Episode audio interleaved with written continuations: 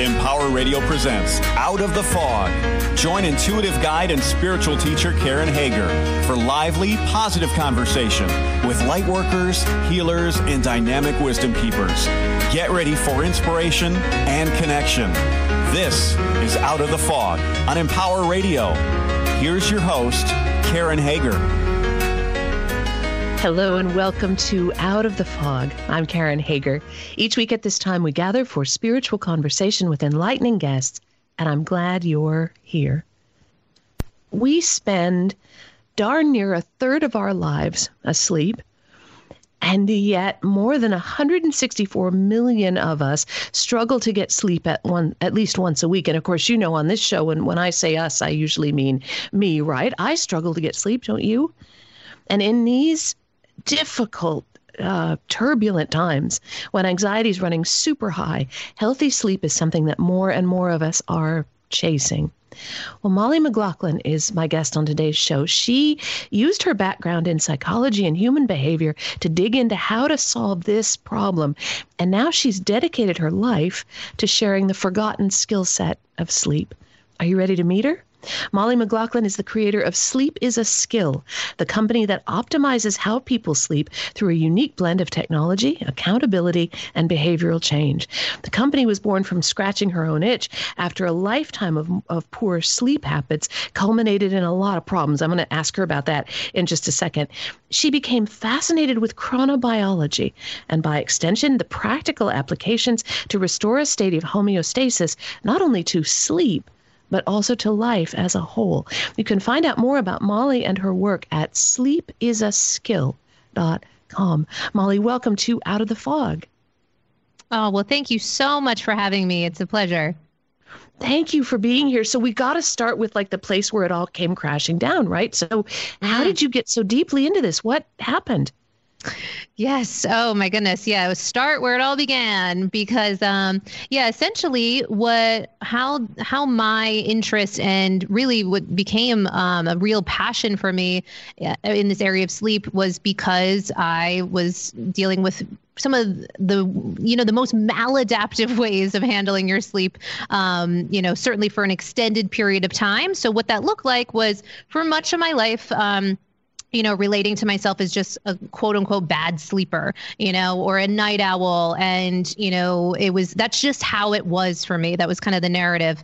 Um, and yet it, it, I didn't relate to it as much of a issue until it just continued and continued on. And as I got older and added more stress as an entrepreneur onto my plate, um, you know, the the tendencies got more extreme. So then I was going to bed, you know, as pretty much like the sun was rising and you know since i could make my own schedule i could adapt and ebb and flow to to all of um, to those ways of being. So i was really like you know working a night shift pretty much. Um, and that was just how it was and no big deal was how i related to it until it reached a real tipping point and i went through a period of insomnia while um, actually traveling because i actually was able to take my business on the road um, you know and work from my computer and so started traveling and bringing jet lag into the mix. And at that point it was just okay like you know the the habits that i was enacting then um, could no longer sustain that type of variability. And it really came to this crashing point. So what i got to experience was this time of really what life looks like without sleep you know consistently for you know this was this happened basically for a few months um, and how and essentially what I was left with was a couple things. One, just without sleep, just life just doesn't work. Like the workability there, all the things that I need to be responsible for and handle were just not um, handleable, if that's a word, right? Uh, so, so what was really, really a blessing, I didn't realize at that time, it didn't seem like there was any blessings there, but uh, in retrospect, in hindsight, it actually ended up being an incredible thing because with, you know, sometimes in life, it seems that you have to reach kind of that rock bottom moment to really make a change that will, you know, last um, you know last long for an extended period of time and become a p- new part of your psychology. And so what ended up happening was you know taking some of my obsessive nature that i'd already had that probably was part of you know that hyper aroused state anyway um, putting that and channeling that into how can i really transform this in a natural and sustainable and empowering way. Um, so so that actually brought about this whole quest and you know i tried just i did a lot of doing you know i have on my web, website just a list of all the things that i did you know hypnosis and talk to this person and breath work and you know da da da da da right? And so some things work some things didn't. But ultimately what i became really really intrigued about and actually ended up shifting the course of my life was um, this concept of chronobiology, which is really the science of time and how that impacts your physiology, um, as well as how to enact something called circadian rhythm entrainment, which is you know just fancy series of words to look at um, how we can set up our our days so that we're supporting our nights. Because when i wasn't sleeping i was really attacking my nights. And i make the argument that sleep is a skill that if you are really addressing your sleep when you're getting into bed what's likely is that you're a little too late you know so just get comfortable. Instead you know we have to really look at our days um, in a lot of ways and so we can get into what that looks like. But um, it's really really a fascinating area of study and you know so for chronobiologists have been looking at this for many years. You know, it's it's but of course, but for the mainstream, we're only now beginning to get more, you know, tricklings of this information in more recent years. You know, just 2017, the Nobel Prize went to three guys looking at, um, you know, some of their breakthroughs in this concept around circadian rhythm um, or, or circadian rhythms and how that impacts our physiology. So there's a lot of exciting new information coming out in the world of sleep. And I do believe that we're at this point where we're kind of going through this sleep renaissance, if you will, where more and more people are beginning to get um, on board with that this is an important area, and particularly during these times that we're in right now. So why is sleep so important? What what is it that's happening while we sleep? Mm-hmm. So why sleep is so important you know even i think it's really interesting to look at this from um, kind of a almost an anthropological perspective on sleep is something that you know largely we've done um, you know, so for thousands of years, we had particular ways of sleeping, and they were connected to the rhythms of nature, sunrise and sunset, really intimately. We were much more connected to um, outdoor environments versus how we are now. And so there was a particular uh, way of sleeping that occurred then versus now. Um, however, even with all the advancements and all the things that have actually, you know, uh, taken a bit of a hit on our sleep time duration, what is consistent is that sleep is still so fundamental that it hasn't been you know, we haven't found a way to biohack out of the need for sleep. It's still hmm. very important, and yet, you know, it's actually it does uh, bring the argument of why is this thing that we do such a, to your point, you know, a third of our lives, arguably,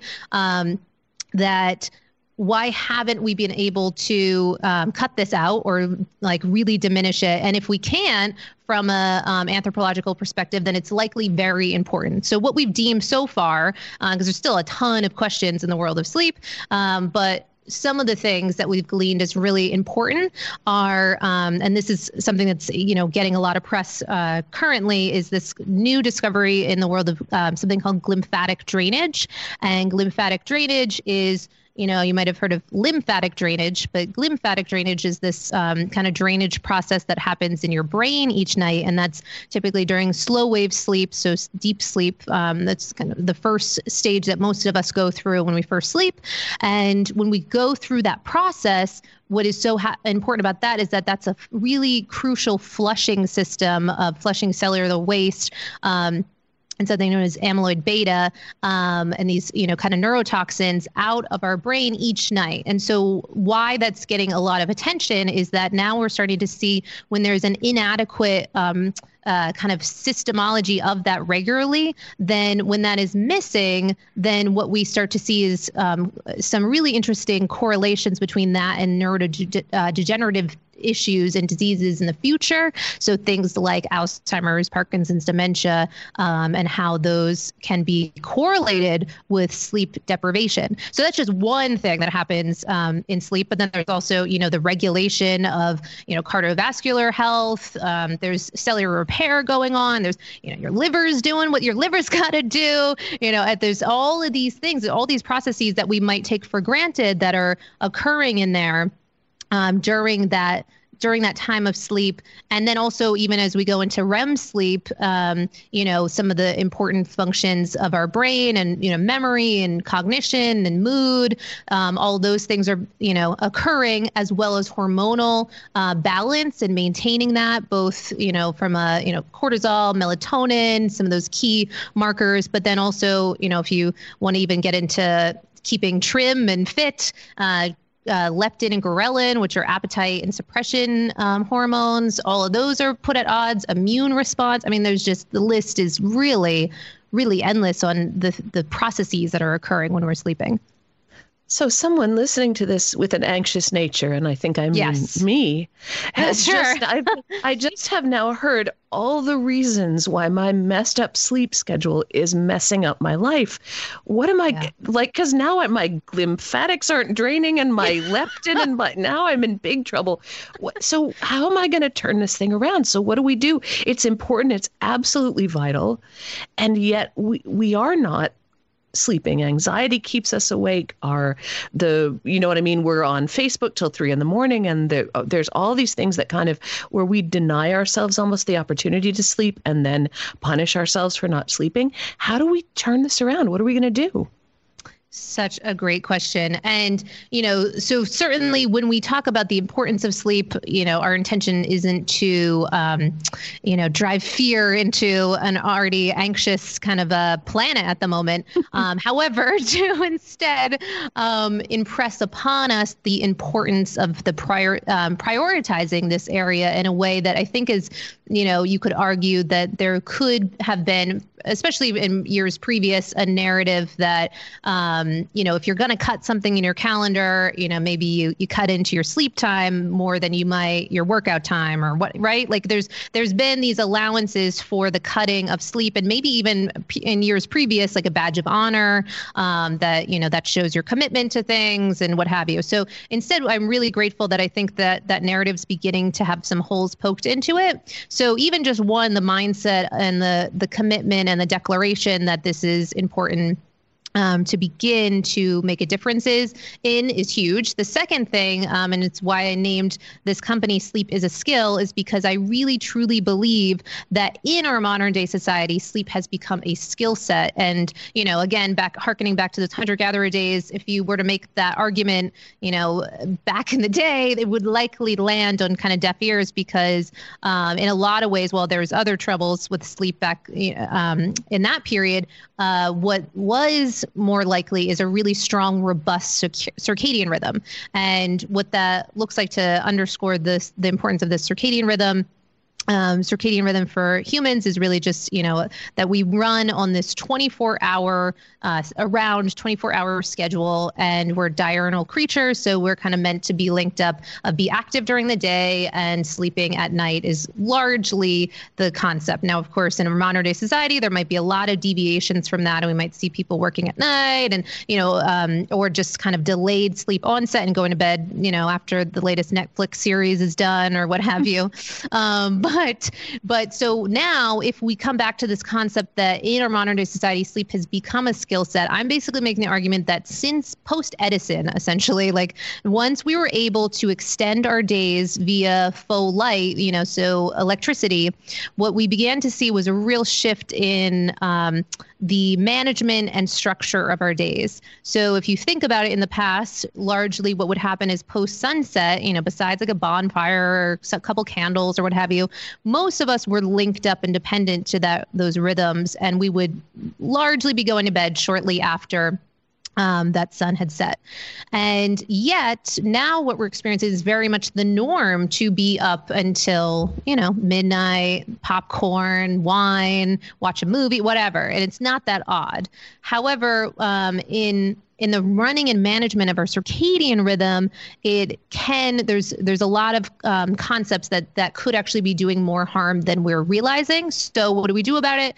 What we do about it is um, look at something called circadian rhythm entrainment, and really what that's looking at is what are the most important external things that can make a difference on um, really the management of our time. Uh, we have these master clocks, basically. We have one master clock in our brain and the suprachiasmatic nucleus that really keeps us on time. So, what is it that, what are some of the biggest hits to that area that um, keep things aligned? And the first one, so if you really get nothing out of this podcast, get this that the first one is light. So that's one of the preeminent, the, the most important thing that you can do to structure your sleep. So how does that look? So one of the um, the habits that you can bring about quite easily, and I think can be really a healthy psychological, um, you know, habit to bring in during you know lockdown and pandemic times, is you're getting. So when you first wake up, you're getting as much of a hit of of light, and particularly sunlight, that you can get um, for at least around 20 to 30 minutes is what we're really looking to aim for. Now, the reason that that's important is it's known as um, something called sunlight anchoring. And sunlight anchoring is just a practice where um, that helps to actually share to to really enlighten your body um, that this is the time that now we are suppressing melatonin because the light is a cue. And so it suppresses melatonin so that we're no longer kind of the groggy in the morning you know when the, like you wake up and you're just like why can't i wake up? It's you know there's could be a lot of reasons but one also could be you know that you're still kind of um, uh, secreting melatonin in a way that we don't want to be cultivating. So that light provides, you know, kind of an off of the fountain of that uh, or the faucet. And then instead it enacts um, cortisol in a healthy way. So we're trying to really balance those. So that's one practical way that you can start to bring in that heavy hit of light because then believe it or not, when you get that first hit of light in the morning, that helps orient almost like a master countdown clock to when you'll be getting sleepy later on in the evening. So back, you know, in my example, when I was, you know, mismanaging my sleep, I would be going, um, I might not even be going out into like the outside world until the afternoon. And that would be my first shot of real light. And that is mm. very confusing. And what you're doing when you're doing that is kind of giving yourself your own self created jet lag. Um, so, really, what we're looking to do is bring in some of those same prescriptive measures uh, that we would do to correct jet lag and bringing that into our day to day life more regularly what are some other things that we can do? Because i love i love that you're suggesting instead of starting when you lie down and you close your eyes yes. you're like i'm not very good at sleeping. I'd better do something about it. Instead i'm starting now when i wake up in the morning i'm going to have that light. Yes. i'm right? I'm assuming that i'm going to move my body that i'm going to mm-hmm. right? I'm going to be do something physical during the day.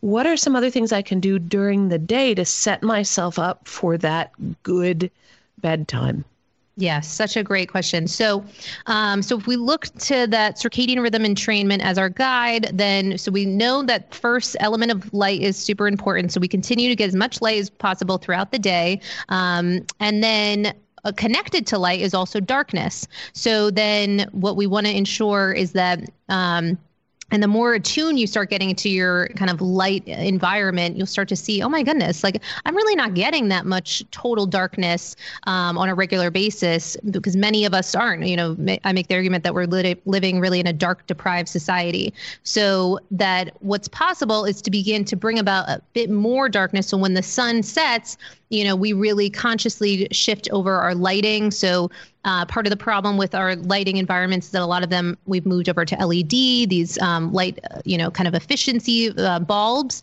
and they happen to many of them um, have a higher percentage of blue light present in them, and sometimes some green. Um, so with that, that acts as a cue to suppress melatonin.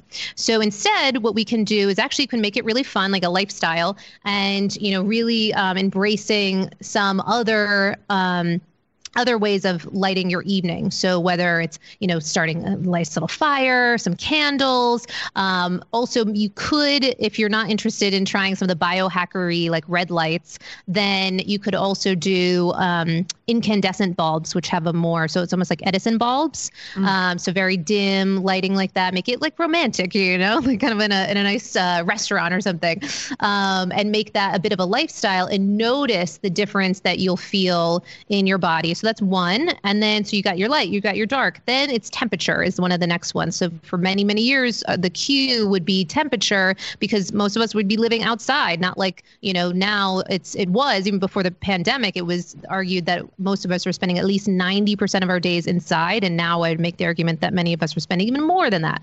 So yeah. it's from that place, we're really living like kind of zoo animals. So we're not getting those cues that we used to get from when the sun would set and we get cold.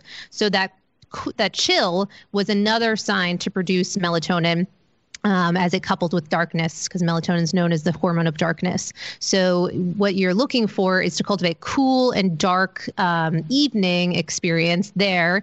Um, then, so that temperature. Now, if temperature is really important in circadian rhythm entrainment, then in alignment with that, what are some other things that will adjust your um, your body temperature? And a couple of them you already hit on it perfectly was movement.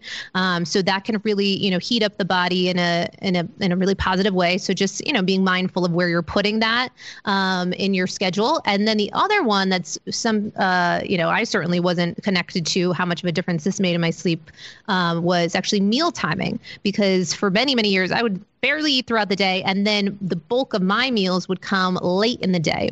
Um, and so with that, I wasn't conscious of the impact that that was having on my body because to to digest it's actually quite taxing on the body and it warms it up in quite a substantial way. And if you do that prior to bed again i already mentioned the popcorn thing. I used to have such a ritual that at nights it just i would have some sort of like something to eat you know and i would mm-hmm. do that right before bed you know regularly for many many years. Um un unbeknownst to me the uh, a lack of awareness that that was actually raising my body temperature while sleeping because now instead of dealing with that lymphatic drainage we talked about and all the other things that the body is meant to do growth hormone production all kinds of great things instead it's also having to deal with digestion um, which you know it takes a lot of uh, energy to then to put that pressure or attention on that while sleeping. So that would actually detract from my uh, sleep quality. So then you've got the meal timing and being really mindful about that. So one of the things you can do is something called circadian rhythm entrainment,